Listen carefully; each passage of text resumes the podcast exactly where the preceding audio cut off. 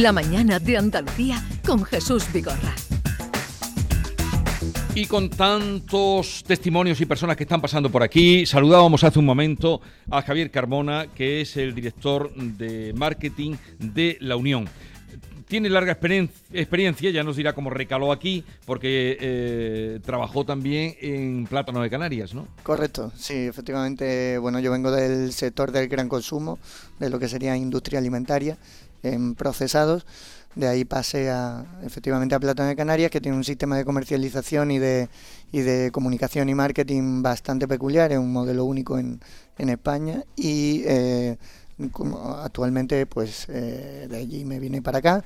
Dicen que uno no es profeta en su tierra, pero en este caso parece que parece que sí. ¿Porque de dónde eres? Yo soy de Almería. Ah, de Almería, o sea, pero claro, después de estar en Plátano de Canarias, claro. como dice, eso la gran producción, la gran demanda y, la presencia que tiene en todo el mundo. Y vaya como Plátano de Canarias desde el punto de vista de marketing ha conseguido que la gente vaya a un supermercado y si no es plato de Canarias que no se lo lleva. Sí, sí, eso, correcto. Eso, se ha conseguido. Gracias a, departamentos como el vuestro de marketing, ¿no? Sí, hay, hay pocos ejemplos, eh, por desgracia, a nivel no solo nacional, sino a nivel internacional, de productos o marcas eh, que hayan sido capaces de, capitalizarse como, como en este caso Plátano de Canarias. ¿Y hay alguna denominación en ese sentido de los productos que salen de Almería?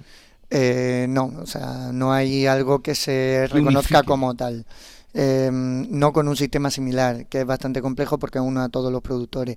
En este caso, en Almería no, no, hay, no hay algo que, digamos, se pueda equiparar. Eh, yo siempre digo lo mismo, el problema del sector agroalimentario no es que haya eh, pocas marcas, es que hay muchas. Hay muchísimas marcas eh, de productos agroalimentarios, pero no tienen la estructura para ni el volumen ni el presupuesto para llegar a ser relevantes en el mercado y por tanto no consiguen pues esos efectos de eh, diferenciales de precio. También es importante que si vas a tener una marca tengas un producto diferencial y seas capaz de controlar ese volumen de una forma unitaria. Vosotros llamáis la unión. Efectivamente. La unión hace la fuerza, ¿no? Tú que estás desde aquí, habría que unirse para conseguir pues, lo que tú dices, ¿no? La relevancia de una marca concreta Sí, efectivamente, bueno, como, como, como acaba de decir, la, la unión hace la fuerza.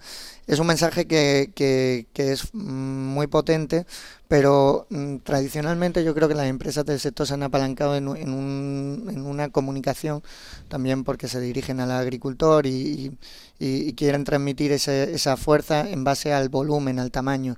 Yo creo que nosotros lo que tenemos es una gran responsabilidad, una gran responsabilidad con el, con el campo y con los consumidores. Y, y esto hace que eh, tengamos que construir futuro más que hablar de tamaño, fuerza, ese, ese, mensaje tan, sí, ese mensaje Yo creo que lo que tenemos que tener es un fin mayor y ser capaces de, de dar al mercado y a los consumidores, en definitiva a las personas, soluciones de alimentación que, que, que aporten a su vida, a su día a día. Bueno, hay un aspecto importante que queríamos tratar contigo porque estamos, eh, pues eso, abordando mm, este trabajo y, esta actividad desde distintos puntos de vista. Y nos contaba, precisamente cuando hablaba Bea con el eh, agricultor, con el productor que hablaba de cómo había tenido que tirar media cosecha de sandía o no le habían salido, se tira mucho en los invernaderos porque Europa exige mucho.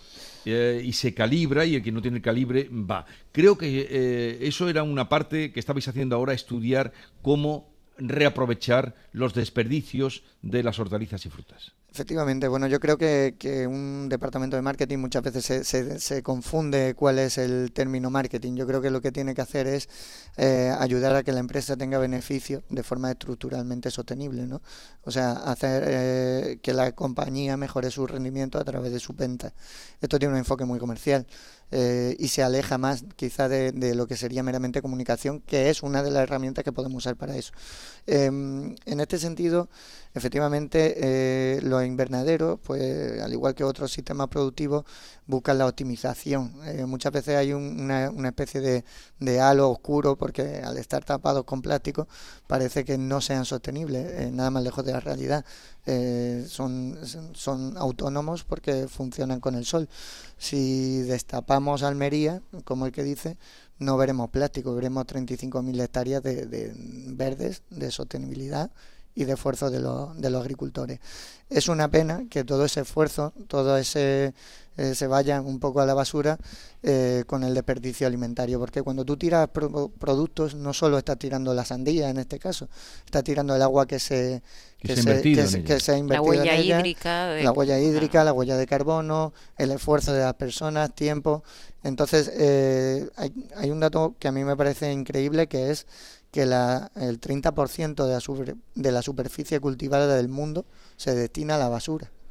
Eso es algo gravísimo. El 30% de la superficie cultivada en el mundo eh, Va se, a la basura. se destina a la basura. Claro, se hace mucho hincapié en que los usuarios no no tiremos comida, pero claro, la, pero aquí estamos hablando de la industria, de, ¿no? o de donde nace, de la donde nace, ¿no? Y eso, tenéis una responsabilidad ahí muy grande. Hay un hay un estudio que te dice que, que mm, por porcentajes cómo se cómo es el split de, de ese desperdicio, pero efectivamente el problema está muchas veces en que aunque la cadena de valor es muy eh, autosuficiente y realmente el grueso de ese desperdicio no está en la cadena de valor, eh, hablamos de cadena de valor desde la producción hasta que se pone en el punto de venta, em, y el 40% sí que está en el consumidor. ¿Pero por qué está en ese consumidor? Muchas veces porque los formatos son excesivamente grandes, muchas veces porque el, consumidor también eh, tiene eh, directa o indirectamente una educación que han transmitido cadenas de distribución en base a unos cánones de, calidad que no son realistas. Es decir, eh, yo aquí si tengo un, un, pepino, un pimiento que esté ligeramente torcido, no es apto o es de una categoría inferior. Entonces, eh, este sistema de evaluar la comida, porque al final es comida, en base a unos eh, cánones meramente estéticos, pues provoca este desperdicio alimentario. Yo creo que la empresa tenemos que hacer un esfuerzo muy grande en, en reorientar esto. Y esto no es solo una labor de, comunicación para vender las categorías más bajas a un mejor precio.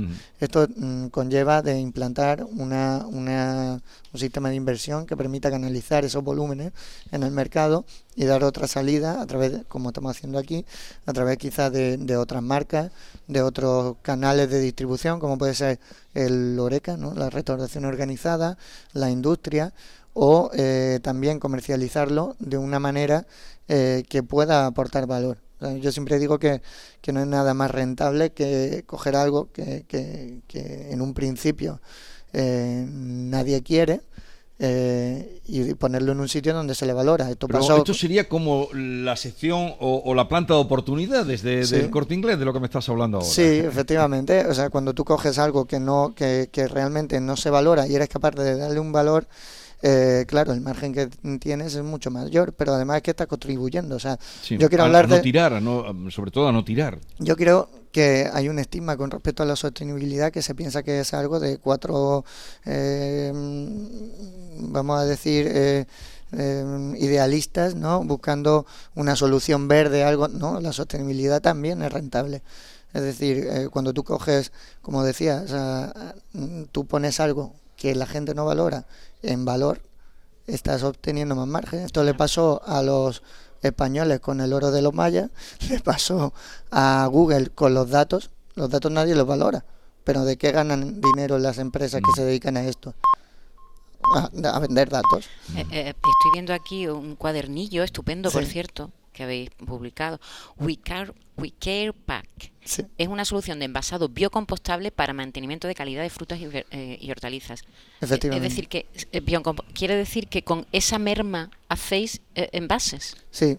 ¿O como, estáis en ello? Como te digo, lo, lo, lo, que se trata es de investigar y de ver nuevas formas de crear nuevas líneas de productos y por qué solo una empresa como la Unión puede comercializar fruta y verdura. También podemos comercializar eh, otra serie de soluciones que nos ayuden a través de estas mermas. En este caso es, un, es un, una segunda piel que se llama eh, biocompostable hecha a partir de nuestras propias mermas.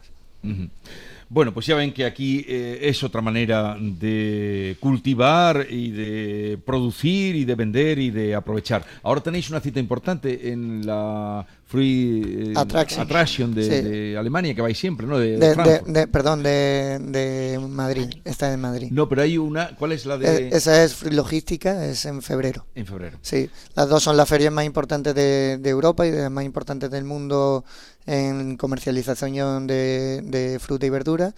Eh, nosotros estaremos en, en Fruit Attraction la primera semana de octubre presentando una serie de novedades que básicamente pues abogan por la innovación y por la eh, sostenibilidad y el consumo responsable. Y, y también eh, pues bueno estamos un poco a la, a la orden del día en el mercado y ofrecemos una serie de de, nuevas soluciones que ya presentaremos, eh, que están acorde con, con, los nuevos momentos de consumo, porque la vida a día de hoy ya no es como la de hace unos años, la gente ya no se pela un rap en su casa y, y tampoco quiere pelar fruta y verdura y nosotros tenemos que ser capaces de darle a las personas pues esa facilidad para que lo mande de forma saludable. Y pelada y congelada sin perder ninguna de, las atribuciones. Bueno, eh, Javier Carmona, ha sido un placer. Muchísimas eh, suerte para todo lo que tenéis en marcha y vamos a seguir contando lo que eh, a nuestra con nuestra mejor intención y con lo que seamos capaces de transmitir lo que aquí se vive cada día.